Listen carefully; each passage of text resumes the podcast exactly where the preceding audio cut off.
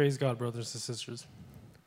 We're really happy to finally wrap up the I Am series, and I hope you guys were very blessed by it. And like Andre mentioned, we are going to be starting the new series called Practical Christianity. And the first topic today um, is called God in Modern Society. And I'm really honored to be opening up this sermon series, and I hope you guys will all be blessed by it. And so, I once heard this from a preacher that a sermon is not something that maybe just takes a couple weeks to prepare. A sermon is not something that maybe just takes a couple days to prepare. A sermon is something that maybe takes a year, maybe takes two years, five years, maybe the whole lifetime was spent preparing for that one sermon. And today, I feel like this word that I'm going to be speaking is at least a year and a half in the making of God putting things into my life different things happening to me, different struggles that I was going with, and I was able to make this uh, topic for you guys. And I wanted to start off uh, with a verse.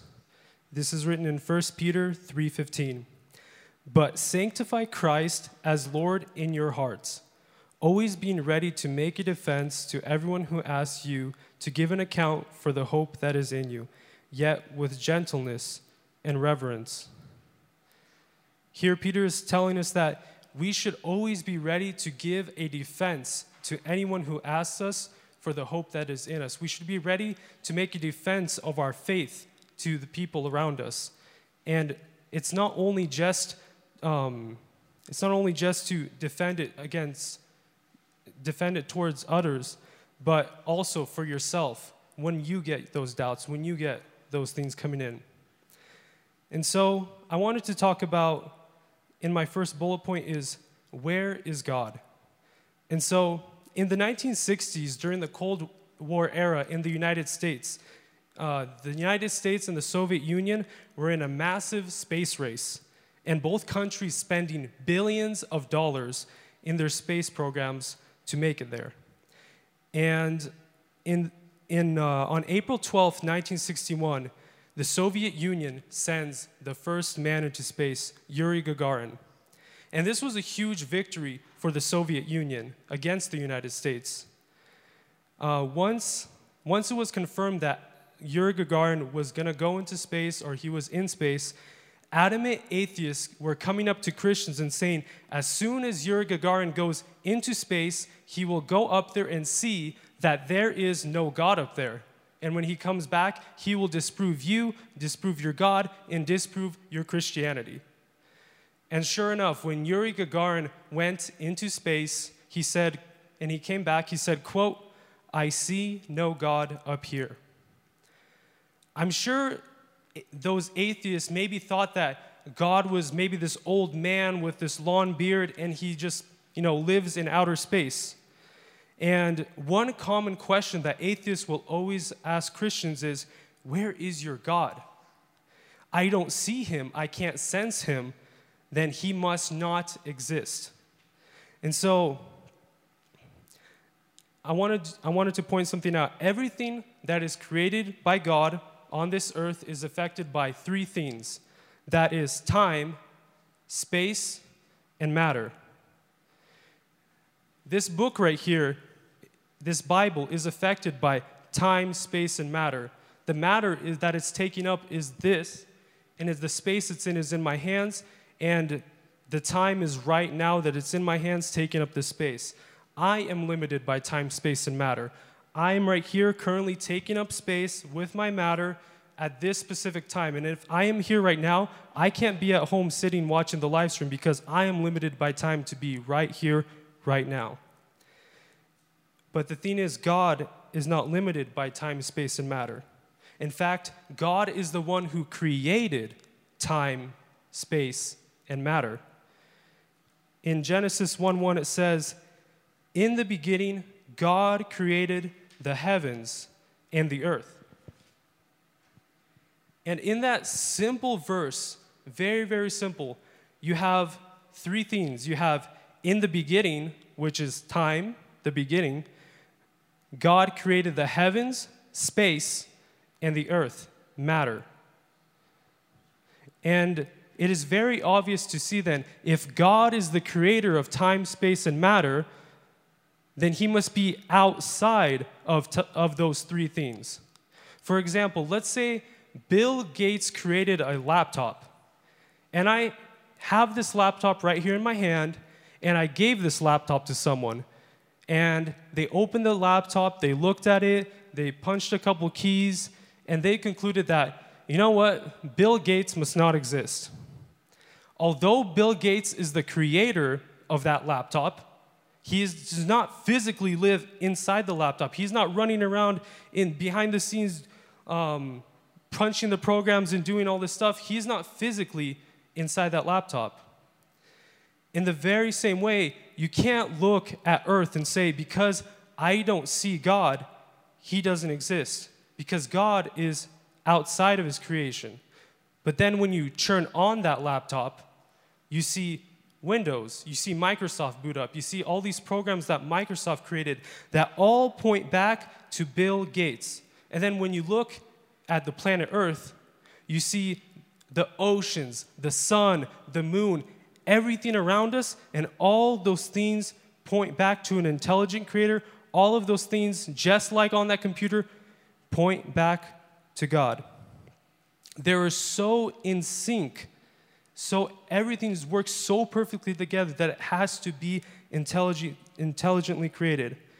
And like it says, like Andre read today in Romans 1:20, for since the creation of the world, his invisible attributes, his eternal power and divine nature have been clearly seen, being understood through what has been made, so they are without excuse. That verse literally says that because because um, we can see God through His creation, it is clear. You can see His eternal power, His attributes, His character built all into it, and that makes us without excuse when we look at creation. And so, we see God in nature. How do we see Him? We see that everything in nature is very orderly. In fact, the Bible says that God is a God of order. The sun is at such a perfect distance from the earth or maybe the other way around. We're such a perfect distance away from the sun that we can plant tomatoes in our garden. Those tomatoes will sprout up and they're going to have just enough sunlight, enough to make them grow, but not enough to kill them off, scorch them off. And this is just that perfect distance. And then we have um, the moon, how the moon uh, works with the tides. And then we have um, our body and how our body works together, and every single natural function inside our body is working together to keep us alive. And we are so tiny here on earth compared with everything around us in space. We are flying hundreds of thousands of miles an hour through space. Everything's flying around us, and nothing crashes into us, nothing kills us, nothing obliterates us just out of the, out of the blue. Everything has a good order to it. Also, everything that is created has beauty to it. And it isn't random. And what evolution will say is that we were all created by a random chance. And so, if we were created so random, why is there so much intense beauty? Why is everything we look at so beautiful? Every structure, every molecule, so beautiful, so profound. And then I wanted to move on to, our, to my next point is I wanted to talk about um, our society. Because we can talk about God, and this might seem to some of us like, duh, like I've heard these things growing up all my life so many times. I know these things. And the problem, but now the problem that we face is that people around us don't even have a concept of who God is. If you go and tell someone on the street that God loves you, that will almost mean nothing to them.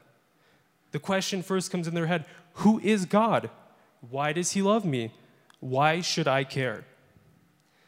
And so, if people didn't grow up going to church, if they weren't exposed to these things, these are almost like blank statements to them. And it is very hard for Christians to understand this because we've been around this all our lives and we've been just, just saturated with the Bible. But imagine if a Muslim person came up to you and said, Allah cares for you. the only thing you know about Allah is that, you know, he's the Muslim God or he, he's the God of Islam. But you don't care about the teachings of the Quran. You don't care about Allah. You don't care about any of these things. Allah means nothing to you. And then that's the same way for the world when we say God loves you. It doesn't register because there is no, sometimes no concept of God. And at one point in America, almost everyone knew about God. Everyone had an understanding. In the 1950s, uh, Bible reading was actually a routine part of the public school system, uh, in, actually in 37 states. And isn't that kind of hard to believe where, where we are right now versus where we were in the 1950s? And up until 1962, prayer was a routine part of the school system as well, when, and then it was outlawed. But slowly and slowly and slowly, God was taken out of the school system. And since that time, there has been a deterioration of morality. Morality has become subjective, as you might say, and now we live in an age of relativism. What is relativism? Relativism relativism means that truth is different for every person that there really is no right or wrong, that truth can really change based on culture, based on race, based on gender. And this usually comes in the form of you believe what you believe, I believe what I believe, and as long as you don't bother me, we're fine. Relativism suggests that everyone has their own truth that is personal to them, that is equal, valid, correct, and as long as that person is happy. But this doesn't work though. It doesn't. Relativism doesn't even stand up to itself. If you say every person's viewpoint is valid, every person's viewpoint is equally correct, you can't say anything, you can't offend them, you can't. How do you explain Nazi Germany? This was an entire society of people that thought that this was okay. How do you explain slavery where the entire society, to them, slavery is acceptable? That's their truth, that's their lives. And how can you say that that is wrong if you believe in relativism? Relativism is just a nice way of saying, you know what, leave me alone. And just, you know what, don't question me about my truth. You know, and we've come to a point nowadays where people don't know the difference between right and wrong they honestly they don't even know what to believe in. And that brings me into my next point that um, just some common objections to God. Um, one of the first common objections that I hear is there cannot be just one true religion. To say that to say that you're right and that someone else is wrong is arrogant and intolerant today, they say. You know, and they, they show, they, it's almost like, um, let me give an example of what they mean. Um, imagine there is a tour guide and there's three blind men following that tour guide. And they're going through the Africa, they're going through the safari, and the tour guide stops and he lets the, he lets the three blind people approach an animal and he lets them feel that animal, and that animal is an elephant. So these three blind men go up and surround this elephant, and one of them grabs the trunk. He grabs a hold of the trunk and he says, Wow, this elephant or this thing is very, okay, he says, This elephant is very round and he's wrinkled. Another blind person grabs onto the side of the elephant and says, Wow, this elephant is very smooth and soft. Another blind person grabs the elephant from the behind and he grabs it by the tail and he says, This elephant is very thin and hard. But then the tour guide is telling them, You guys are all touching the same thing. You guys just don't know it. And so, this is what uh, people say nowadays is that all paths lead to God. You just don't know it because you can't see it. You guys are all touching every part of the elephant. It's still the elephant but it all leads to the same thing. But to suggest that means you're in the position of the tour guide. To suggest that means that you have your eyes open and everyone else around you is blind to what is going on. To suggest that means that you yourself contain and know the truth, and everyone else who believes in religion is blind. And guess what? That makes you arrogant and uh, intolerant. And so, they say all paths lead to God, all religion is the same, but yet Buddhism doesn't even believe in God at all. Buddhism believes that life is suffering, that being in, if you're, if you're good in this life, you'll reincarnate into something better, and that you'll get better and better, and then you, really, and then you reach this point where you basically stop existing because life is suffering, and the whole point is to get out of this suffering by being good. Islam believes that there is a God, but no one can personally know him. No one really knows the Allah. And the whole premise is to serve him with good works and to be a good Muslim person, you know, and you'll make it to uh, their paradise. And then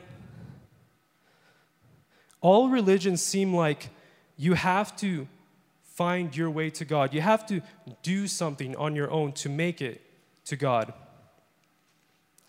But Christianity is not like this. Christianity is not us coming to God, it's not us f- necessarily finding God, but it is God coming down to us. God is trying to have a relationship with his creation. We have failed God miserably, and yet he did not give up on us. God sent his son to die for us because of our sins to restore us to Him. And it's not based on my works, my good deals, and whatever I can do, my accomplishments that will get me into heaven, but it's because of what Christ did. And we serve an awesome God for that.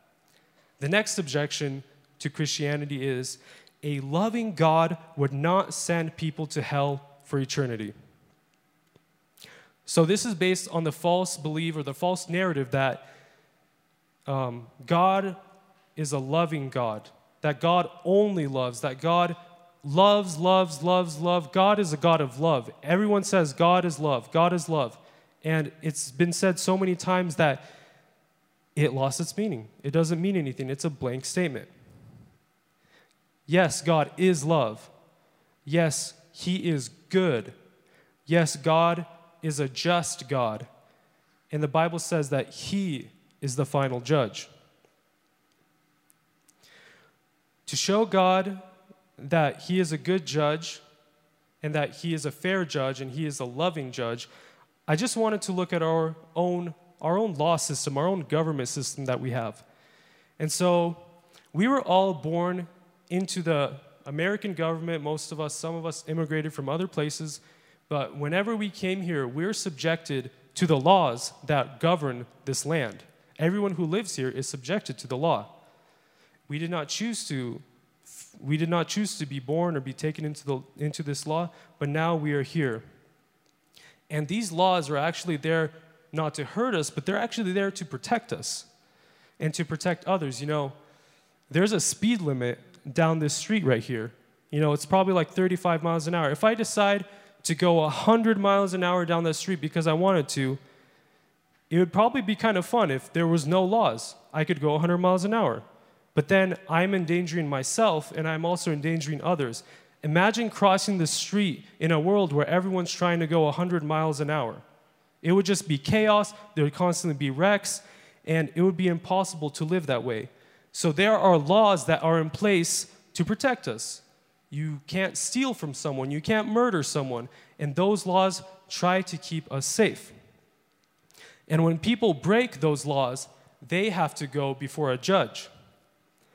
And imagine a person that is on trial and he is being charged with murder, he is multiple accounts of murder, he is being charged with rape, he is being charged with torture of another human being. And this person stands before that judge, and that judge just lets him go. You're free to go.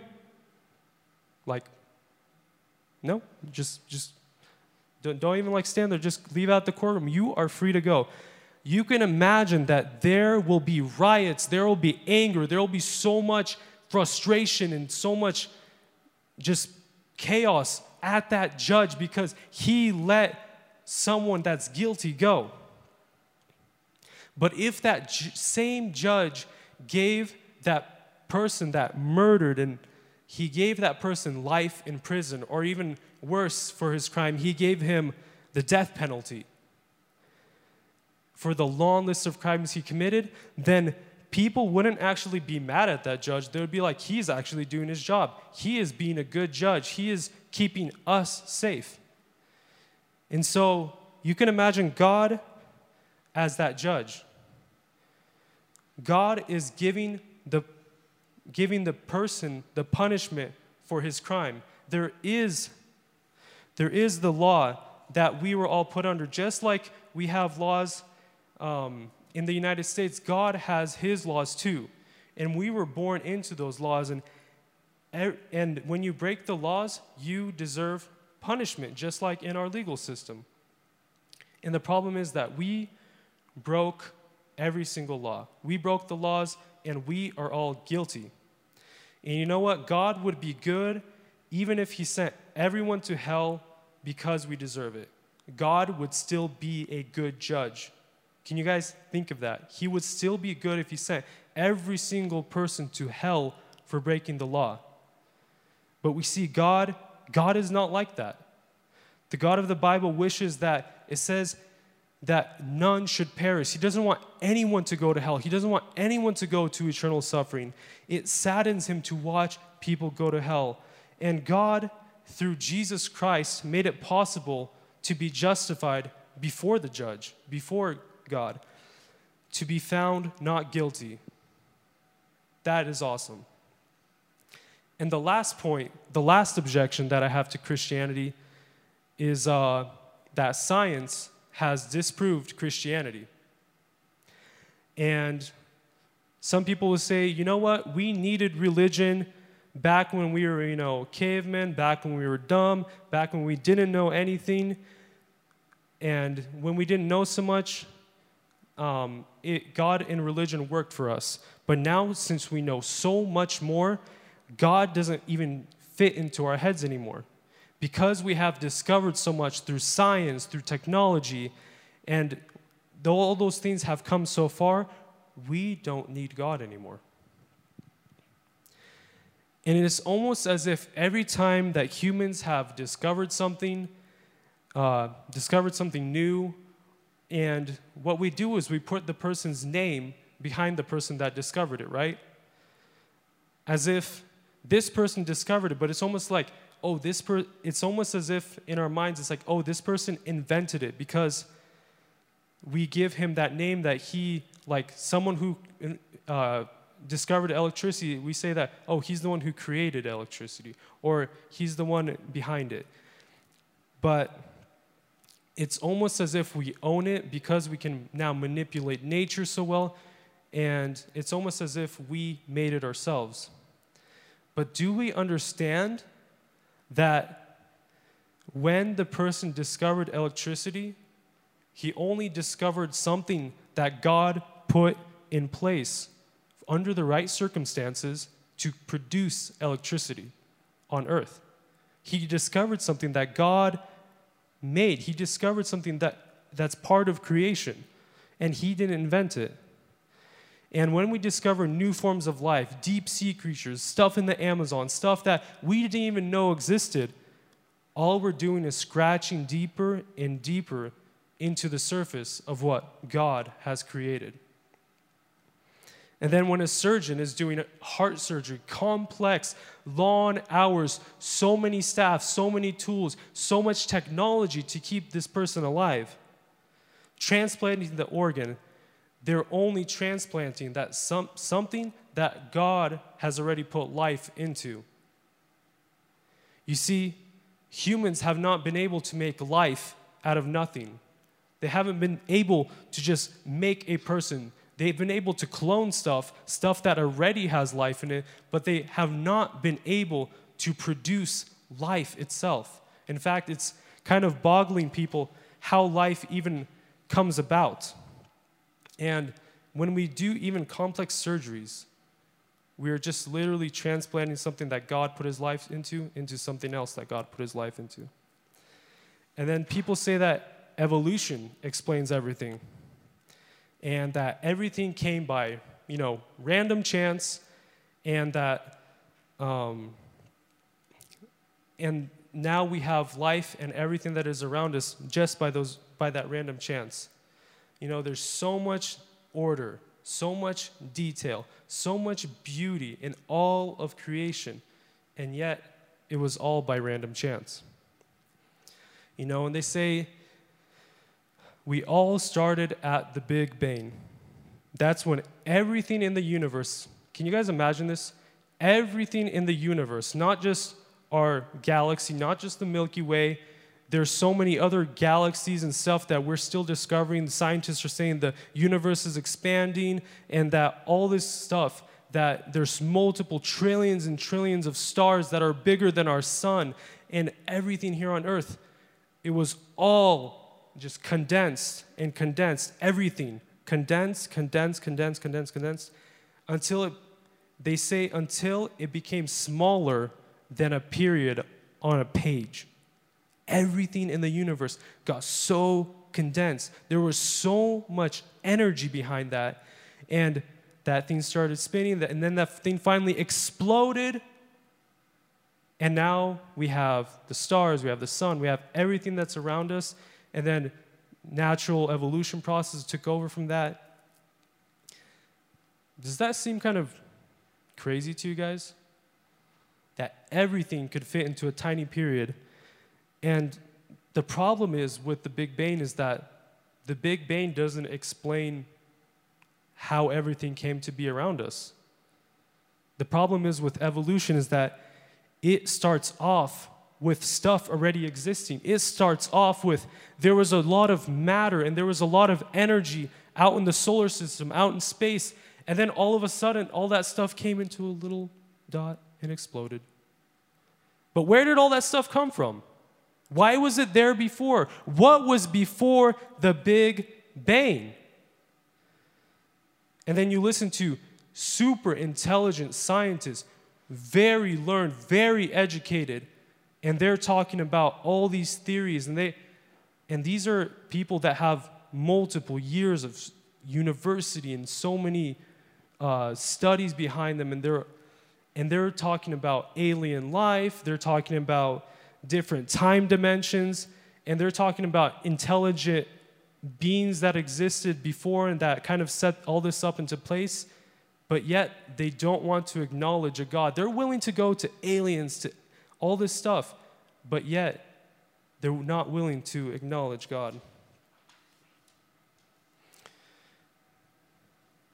And so now that I went through some of the objections to Christianity, and you know what? These objections, they not only come from the world, but we have our own set of objections inside of ourselves, or doubts, you might call them.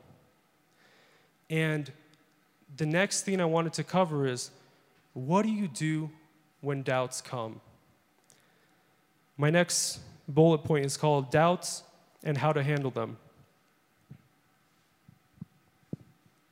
Doubts come and go. And I would actually say that in the Christian life throughout the years, doubts are normal.